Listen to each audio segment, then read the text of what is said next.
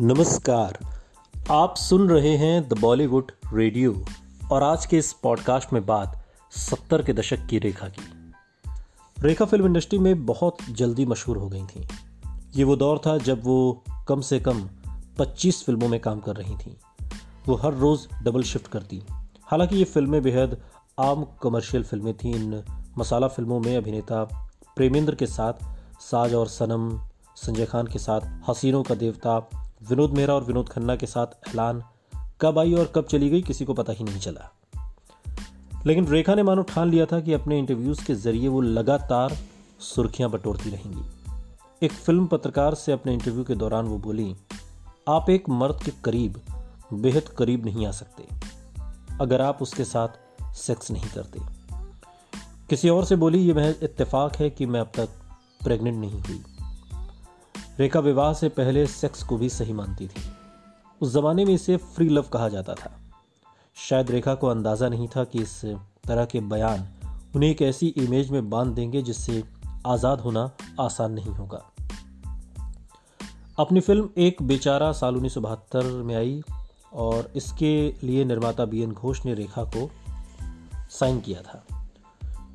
Film में रेखा के hero थे जितेंद्र, जिन्हें इंडस्ट्री में उनके डांस के अंदाज की वजह से जंपिंग जैक का खिताब दिया गया था। रेखा ने अब तक सिर्फ़ बी ग्रेड हीरो के साथ फ़िल्में की थी। जितेंद्र उनके पहले A star A list star को स्टार थे और अपनी एक्शन फ़िल्म फ़र्ज़ की शानदार कामयाबी के बाद लड़कियों में जितेंद्र एक तरह से मशहूर हो गए थे। उनकी शादी अभी नहीं हुई थी और रेखा ने उनकी कई फ़िल्में देखी थी और खूबसूरत पंजाबी जितेंद्र उन्हें बेहद पसंद थे। कुछ मुलाकातों में ही उनकी दोस्ती हो गई। फ़िल्म का पहला शूटिंग शेड्यूल शिमला में था, वहाँ की बर्फीली हवाओं के साथ ही जल्द रेखा और जितेंद्र के रोमांस की गर्मा गर्म खबरें आने लगी। शूटिंग से आती रिपोर्टों के मुताबिक जितेंद्र ने इन नज़दीकियों को बढ़ावा दिया था। वो रेखा से बेहद सलीके से बात करते।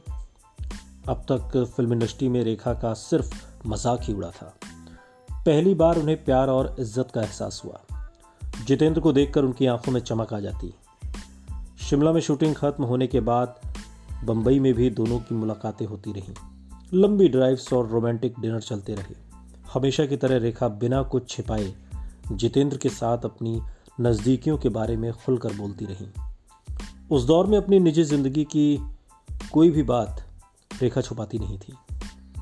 इस फ़िल्म इंडस्ट्री को ऐसी लड़की की आदत नहीं थी। रेखा से पहले ऐसी कोई और आई भी नहीं थी।